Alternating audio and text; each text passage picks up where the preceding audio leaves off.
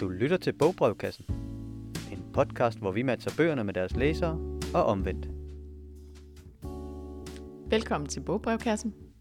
Det er en lun sommerdag her på Stadsbiblioteket, og jeg sidder her med min kollega Patrick. Hej. Og jeg hedder selv Lise. Og i dag har vi fået et læserbrev fra Alberte, som gerne vil have inspiration til at læse noget lidt andet, end hun plejer at læse. Men det vender vi tilbage til lige om lidt, fordi først skal jeg lige høre, Patrick, hvad ligger på dit natbord for tiden? Jamen, når man spørger en bibliotekar om det, så tænker man måske, at svaret det er noget verdenslitteratur, eller en eller anden super obskur nyklassiker.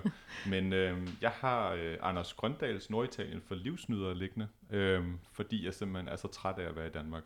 Jeg overgår ikke at se på Danmark mere, så jeg er nødt til, om end ikke fysisk, så i hvert fald mentalt, at komme ud fra landets grænser og sidde på en eller anden fortovscafé og spise noget pasta eller noget bruschetta.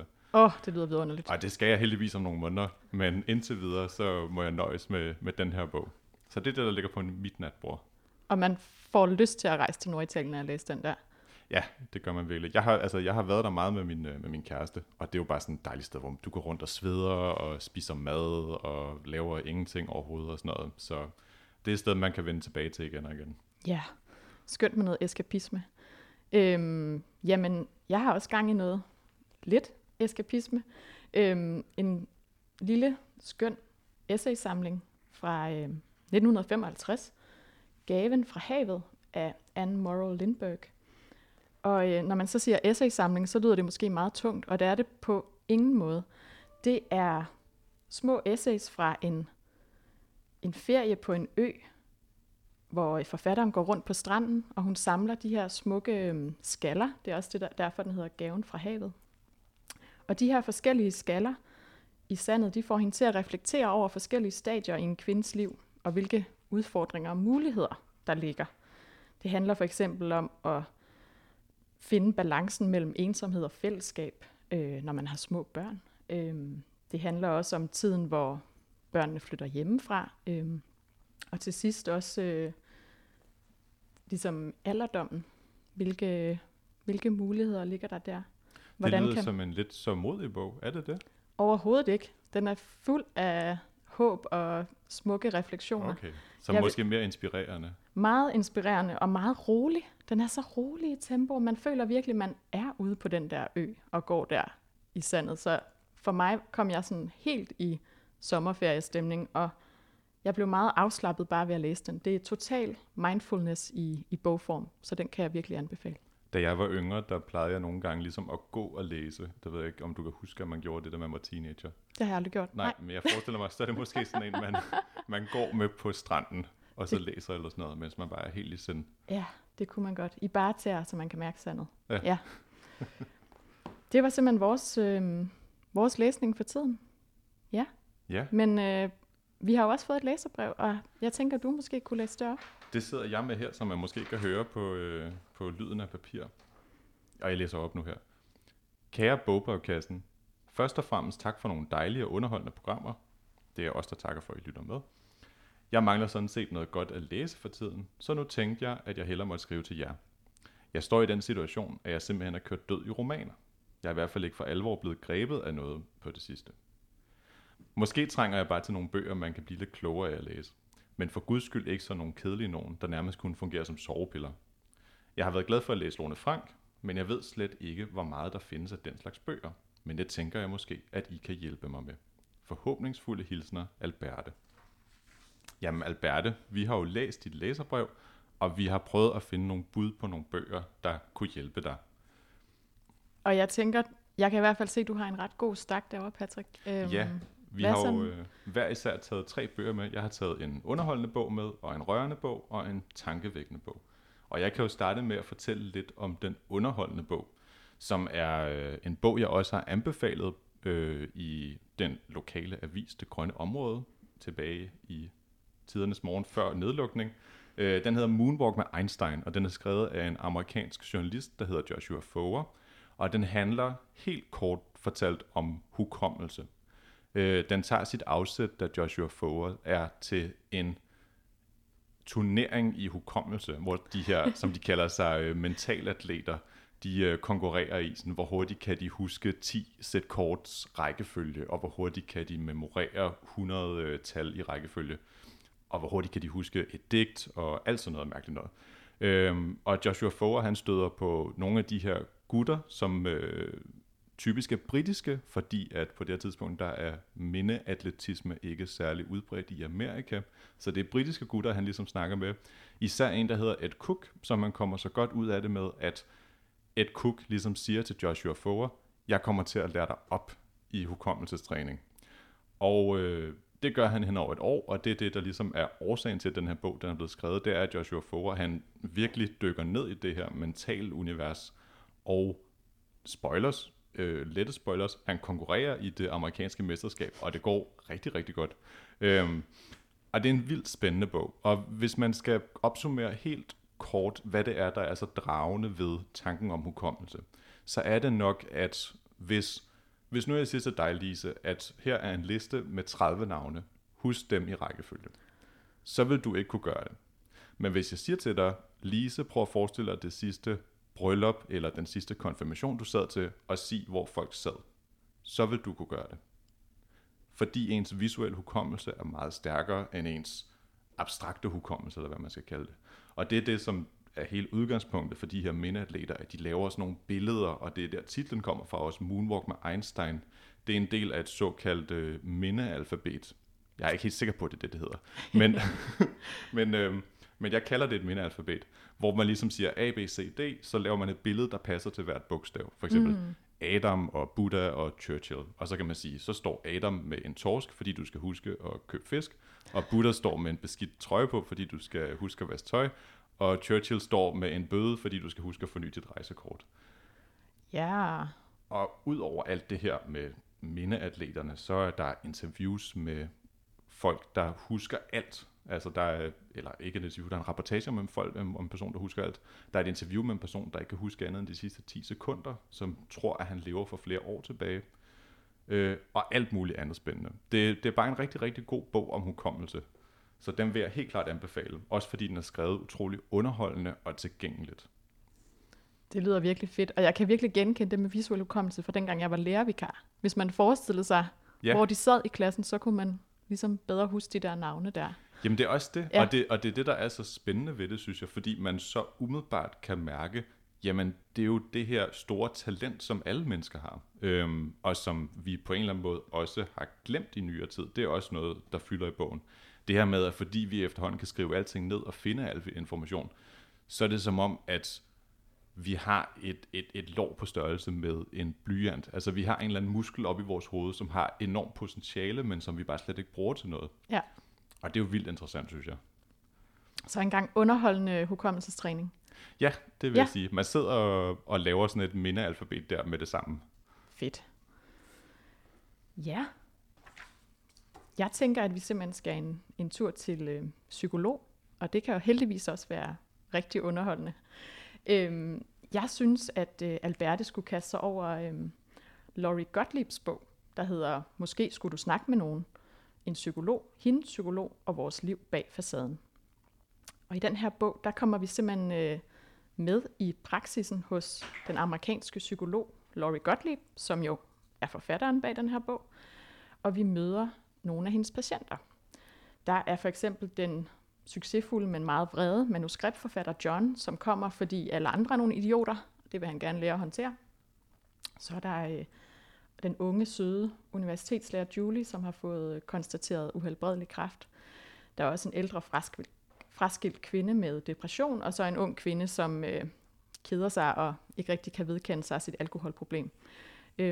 Så vi får ligesom alle de her 4 menneskers livshistorie i deres terapisessions med Lori. Og derudover så får vi faktisk også indblik i Loris egen terapi, fordi i starten af bogen, der har hendes kæreste, som hun egentlig skulle giftes med, han har lige slået op med hende. Det kommer som et kæmpe chok. Og så finder hun ud af, jamen så må hun selv opsøge en psykolog. Og det kommer der også nogle meget sådan, interessante snakke ud af. Og jeg vil sige, det er sådan en bog, hvor man bliver virkelig grebet af de her menneskers livshistorier, Og undervejs, fordi man jo er en flue på væggen i deres sessions, så bliver man også klogere på alle psykologens refleksioner og de forskellige teorier inden for psykologien og de forskellige værktøjer, hun ligesom benytter for at få sine patienter til at flytte sig og opnå nye erkendelser. Så noget af det, man for eksempel, det er nogle ord, man kender efter at have læst den her bog, det er sådan noget som spejlneuroner og projektion, projektiv identifikation. Hvad er det? Projektiv identifikation er, at man sender sine egne opfattelser ind i en egen person. Eller ja, for eksempel hvis man nu kommer hjem fra arbejde og er rigtig vred over noget, så kan man ligesom overføre den her vrede til ens partner, og det kan der jo komme noget rigtig uheldigt ud af. Så sådan nogle ting kan man blive klogere på. Jeg synes også, det var rigtig spændende at se, der var noget om forskellige udviklingsstadier i menneskers liv, og ja, der ringede i hvert fald en kæmpe klokke hos mig, men det må man lige bladre ind i bogen for at få de her udviklingsstadier, det var ret spændende. Man får faktisk også Lori Gottliebs lidt af hendes egen livshistorie, altså man får et indblik i hendes egen vej til at blive psykolog, og det er på ingen måde den lige vej. Hun er faktisk sådan en manuskriptforfatter i Hollywood i starten. Så kaster hun sig over noget lægestudie, og så pludselig sådan ret sent i hendes liv går det op for hende, og det er slet ikke det, hun skal. Så det er virkelig interessant at følge alle de her tanker og følelser, der gør, at hun bliver klogere på sig selv og på, hvilket job hun egentlig ønsker. Jeg synes, der var meget, man kunne spejle sig i der. Det lyder som om, at psykologien ligesom er der, men at det meste af ligesom er en historie om mennesker, og ligesom ikke kriser, men ligesom vendepunkter i livet og sådan noget. Ja, bestemt. Både kriser og vendepunkter. Og det er helt sikkert om mennesker, hvor man bare, og hun serverer de her psykologiske begreber på sådan en virkelig lækker måde. Hun skriver også utrolig underholdende og utrolig sådan, ja, det er meget stemningsfyldt. Jeg synes, det var ligesom at se en god tv-serie faktisk. Det er en total page-turner sådan med korte kapitler, og der er masser af sådan, cliffhangers i slutningen af kapitlerne. Jeg slugte den simpelthen på 2 aftener, selvom den er sådan 450 sider. Det er jo også noget af det, man kan mangle med faglitteratur ofte. Det der med, at man ikke kan se, hvordan de her idéer passer ind i virkeligheden. Men når så man fortæller historien på den der måde, så giver det hele jo måske lige pludselig mening. Ja, og det er sådan en skøn blanding. Den står faktisk i blandt biografierne, men det er sådan en sjov blanding netop af erindring og faglitteratur i virkeligheden. Ja, og apropos erindring og faglitteratur, så vil jeg springe til min næste anbefaling til Alberte. Det er den rørende bog. Den hedder Noter om angst, og den er skrevet af unge Signe Amtoft, som allerede i en alder af under 30 år har alt muligt på CV'et. Og det er relevant at nævne, fordi at det faktisk er en bog om præstationskultur. Hun har skrevet den i samarbejde med Psykiatrifonden, og det er egentlig et brev til en læser, der bliver skrevet meget du. Og det er et brev, der handler om angst, og som handler om angst på en måde, der prøver at være meget nede på jorden og meget lige til. Altså, Signe Amtoft er radiovært og interviewer og forfatter til andre ting. Hun er ikke ekspert i angst overhovedet, og det foregiver hun heller ikke at være. Men den er simpelthen bare skrevet som et forsøg på at have en eller anden samtale om, hvad sker der, når vi bliver nervøse, eller når vi ikke kan overskue omverdenen og sådan noget. Og det synes jeg er enormt fint, fordi at ofte, når man læser ting om angst, eller depression, eller ensomhed, eller OCD, lad det være så, hvad det er, så er det enormt tungt, og det er enormt vigtigt, fordi det er så tabuiserede emner. Og det kan gøre, at man ligesom skal sætte sig meget op til at forholde sig til det. Men det, som jeg synes, Signe Amtoft lykkes med helt vildt godt, det er at gøre det meget casual at snakke om det. Jeg tænkte, jeg ville læse en lille smule op fra indledningen, hvor hun ligesom motiverer, hvorfor hun har skrevet bogen. Ja. I de sidste 4 år har jeg sammen med min psykolog arbejdet på at finde ud af, ikke bare hvordan jeg kan håndtere min angst, men også hvor den kommer fra. Mange af de ting er stadig personlige for mig, men en ting fandt jeg ud af om mig selv. Jeg vil skabe god stemning, om det så bliver det sidste, jeg gør. Jeg ser det som min forbandede pligt. Forbandet, for det er sådan, det kan føles. Det har jeg gjort hele mit liv. Da jeg var yngre, følte jeg, at jeg så længe folk kiggede på de ting, jeg gjorde og blev i bedre humør, så var det i hvert fald ikke min skyld, hvis nogen var triste.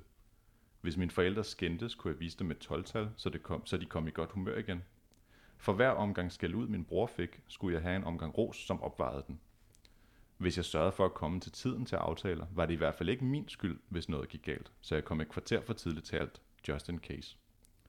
I dag kan jeg stadig mærke, at jeg er i en mentalt presset periode, når jeg begynder at komme meget for tidligt igen. Det er en slags indikator. Jeg blev elevrådsformand i gymnasiet, for nogen skulle tage ansvaret, og hvis det var mig, var der i hvert fald ingen andre, der kunne kløjes i tingene. Nogen ville nok kalde mig en pleaser, og det var jeg måske også. Men jeg var i midten af 20'erne, før det gik op for mig, at dem, jeg pleasede, var mig selv og den stemme i mit hoved, jeg troede var andres forventninger. Da jeg i 2009, 17 år gammel, faldt om i kramper i Magasin på Kongens Nytorv med det, der skulle vise sig at være til stress, troede jeg egentlig, at jeg havde fået det wake-up call, der skulle til. Alligevel stod jeg 2 år senere og græd over min studenterhus tital. Jeg kan grine af det i dag, fordi jeg ved, hvor ligegyldigt det var i det store hele. Men det var ægte for mig dengang. Ja. Og der kan man også høre, hvor selvudleverende det er. Så jeg vil sige, at hvis man har en interesse for psykologisk helbred, så er det virkelig en bog, der er værd at tage fat i. Og vi kan jo også som bibliotekarer nævne, der er læsninger af Søren Kierkegaard, så det batter i den her bog. Hun har fat i litteraturvidenskabelig lektor Argus Sovata fra Københavns Universitet, som udlægger Søren Kierkegaards tekster helt vildt godt og forståeligt. Det lyder virkelig spændende, og jeg tænker også, der er jo virkelig mange, der i større eller mindre grad ligesom oplever angst.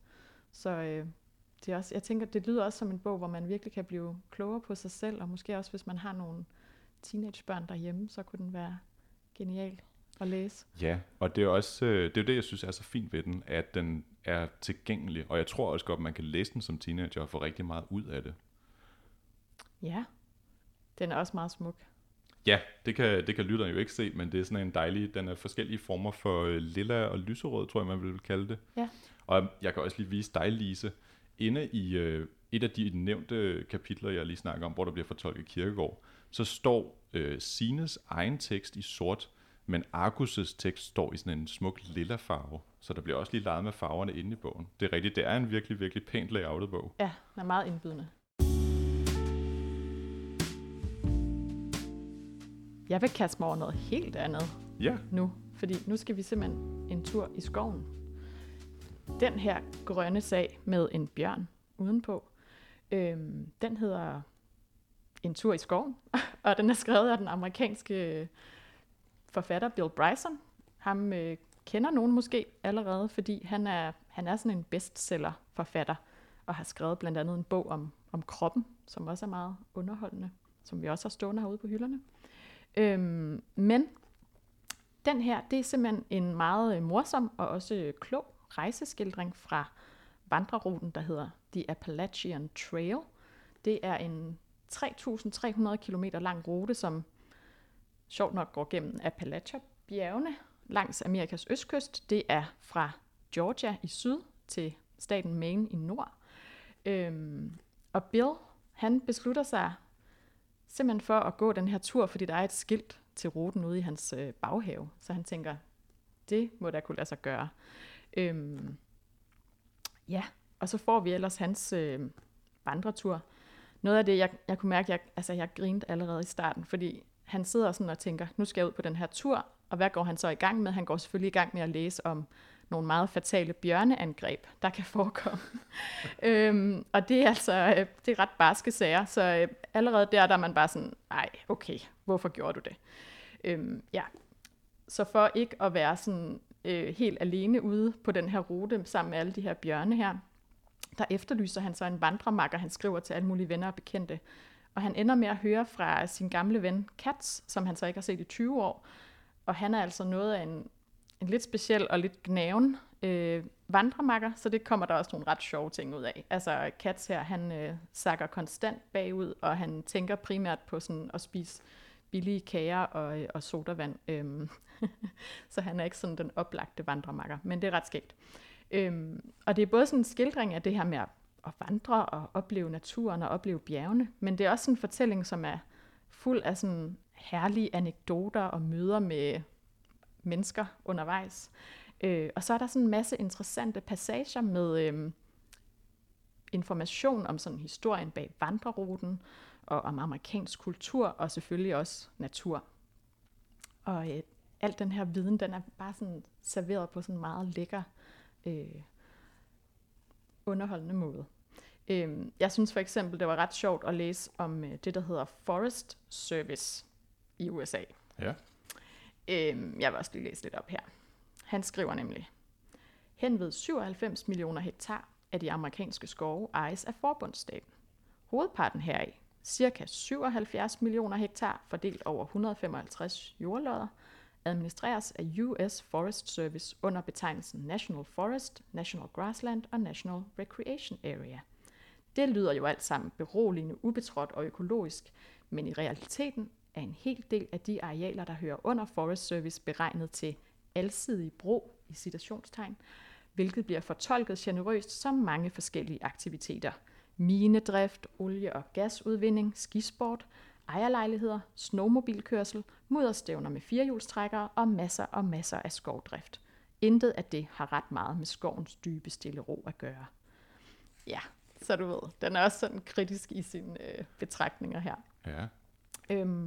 Det er sådan en virkelig veloplagt og underholdende bog. Jeg vil sige, Bill Bryson, han er altså en formidabel historiefortæller. Han er sådan en, som man faktisk gerne vil sidde ved siden af til en familiefest. Og selvom det jo er sådan en, den står op i rejseskildringer,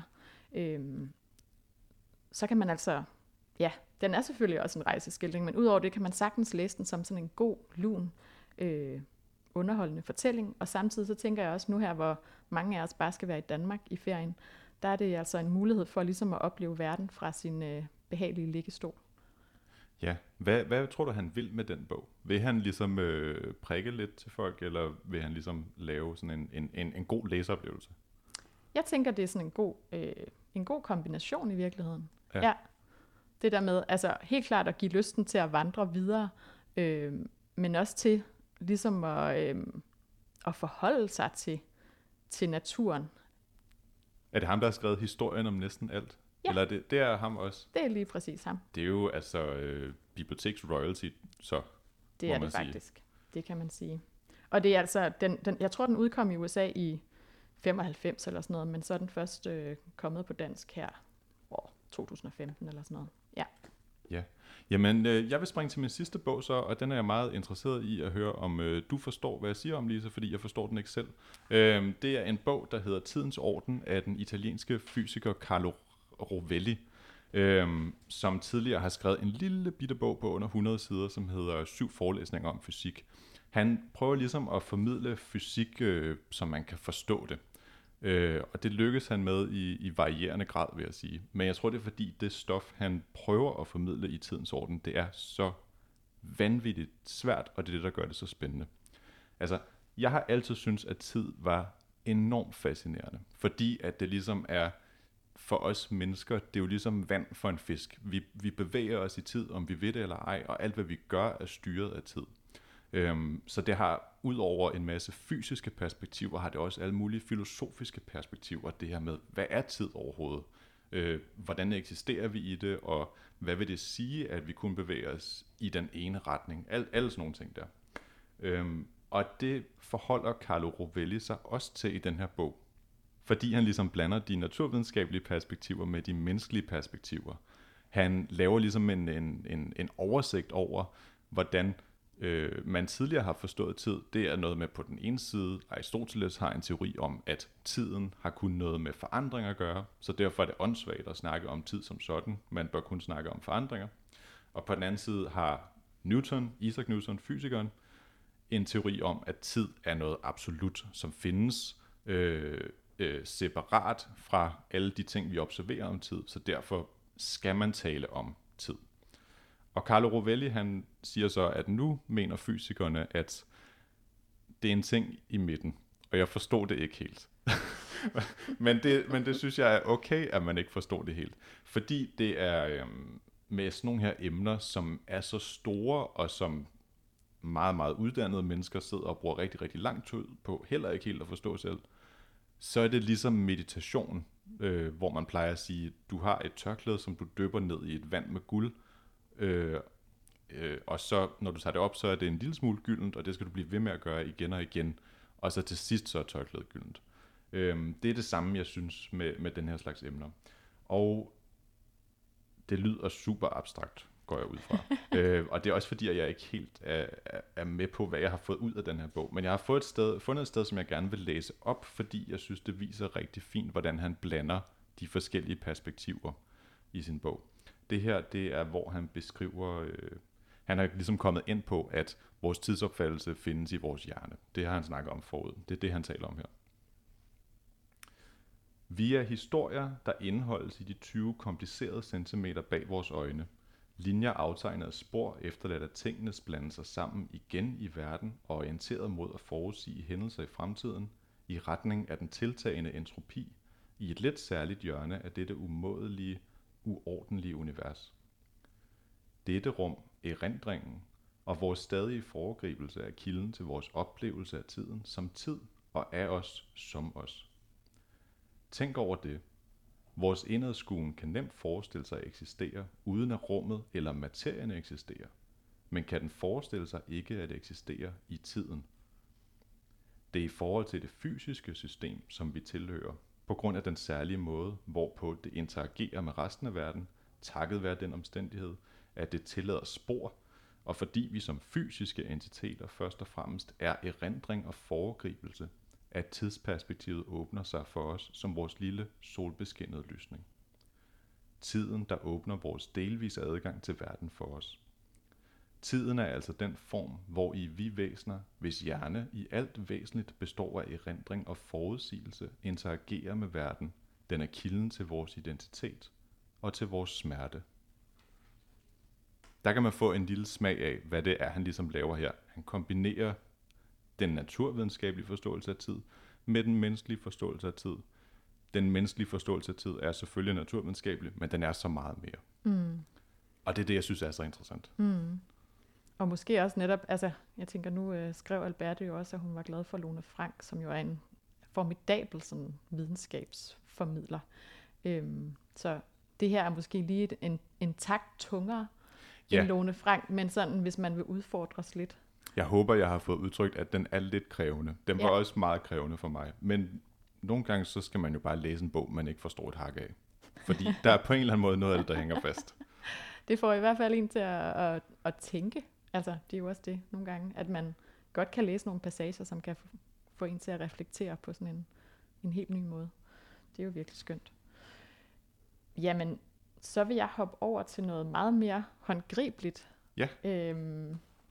Nemlig vores have. Det er den her meget flotte sag, Den kriblende have af Dave Goulson, som også er sådan en meget kendt, han er biolog og også bare en genial naturformidler. Undertitlen er, sådan dyrker du din have og redder kloden. Og udgangspunktet for den her bog, det er simpelthen, at mange af os ligesom kan føle en afmagt i forhold til at forhindre klimaforandringer.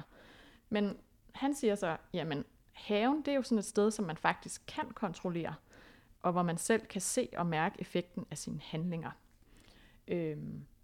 Og han vil simpelthen have os til at blive lidt klogere på alt det liv, der er ude i haven, sådan at vi kan skabe de bedste betingelser for det.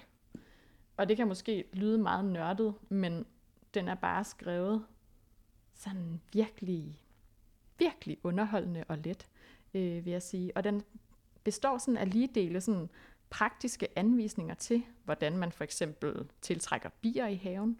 Der findes mange slags bier, har jeg lært af at læse den her bog. Så det er ikke nok bare at lave et bihotel og hænge op på væggen. Der er også nogle bier, der lever nede i jorden for eksempel. Et bihotel? Et bihotel, det er sådan et sted, hvor bierne kan have lyst til at bo. Okay. Så det kan man gøre. Er der morgenmad og wifi? Måske ikke. Men forhåbentlig gode sovepladser. Ja. Der er også et kapitel om ørntviste. Det er sådan et insekt, jeg aldrig har tænkt ret meget over. Ørntviste, de er så åbenbart vigtige, hvis man vil have sunde æbletræer. Fordi ørntviste, de spiser æbletræernes fjende. f.eks. æblevikler, skjoldlus og bladlopper. Ja, så der er mange sådan praktiske anvisninger, og der er sådan en hel masse fun facts om dyr og planter. For eksempel har jeg nu lært, at en regnorm ånder gennem huden. Det er også derfor, at den ikke kan tåle at ligge op på jorden. Eller at skønne nydelsesmidler, som for eksempel koffein eller også cannabis, det er faktisk kemiske stoffer, som planter udskiller for at afskrække planteædere. Ja, det har jeg aldrig tænkt over før. Og hver kapitel i den her bog, det indledes med sådan en lille opskrift med nogle ingredienser, som man selv kan dyrke i haven. Og bagerst i bogen er der også nogle gode lister med Dave Goulsons yndlingsplanter til bestøvende insekter, og også nogle bærplanter til fugle. Ja, han er virkelig en ekspert, som er god til at formidle stof på en meget sådan letlæst og underholdende måde. Og samtidig så er han en fortæller, som man virkelig tydeligt kan mærke undervejs, og det er bare ret skønt. Der er sådan nogle små ironiske kommentarer, og sådan lidt sarkastiske bemærkninger indimellem, men det er bare sådan, ja, det synes jeg bare gør det endnu mere underholdende at læse det her værk. Og jeg vil tænke, at han er sådan en, på en måde sjov blanding mellem den svenske biolog Frederik Sjøberg, som også har skrevet sådan essays for eksempel, og så vores egen Søren Røe Petersen. Og det er sådan en bog, jeg vil stikke i hånden på alle nybagte haveejere fremover. Har du en have selv? Jeg har en have selv, og den har virkelig givet mig lyst til at holde endnu mere øje med, hvad der sker derude. Hermed en opfordring. Ja, og med det, Alberte, så håber vi, at du har fundet noget, du har lyst til at læse. Der er også mange andre anbefalinger inde på vores hjemmeside, som du kan gå ind og læse. Og hvis du kommer forbi biblioteket, så kan du jo lige hive fat i os og høre, om vi har nogle andre, vi kan anbefale dig. Hvis man selv sidder og mangler læsestof, så kan man altid skrive til os i Bogbrevkassen på, hvad er det e-mailen er? info@ltk.dk. Så skriver man der. Det var alt for os for denne gang. Ja. Ja, jeg hedder Patrick, og jeg siger farvel for nu. Jeg hedder Lisa, og jeg siger også farvel og tak. Hej.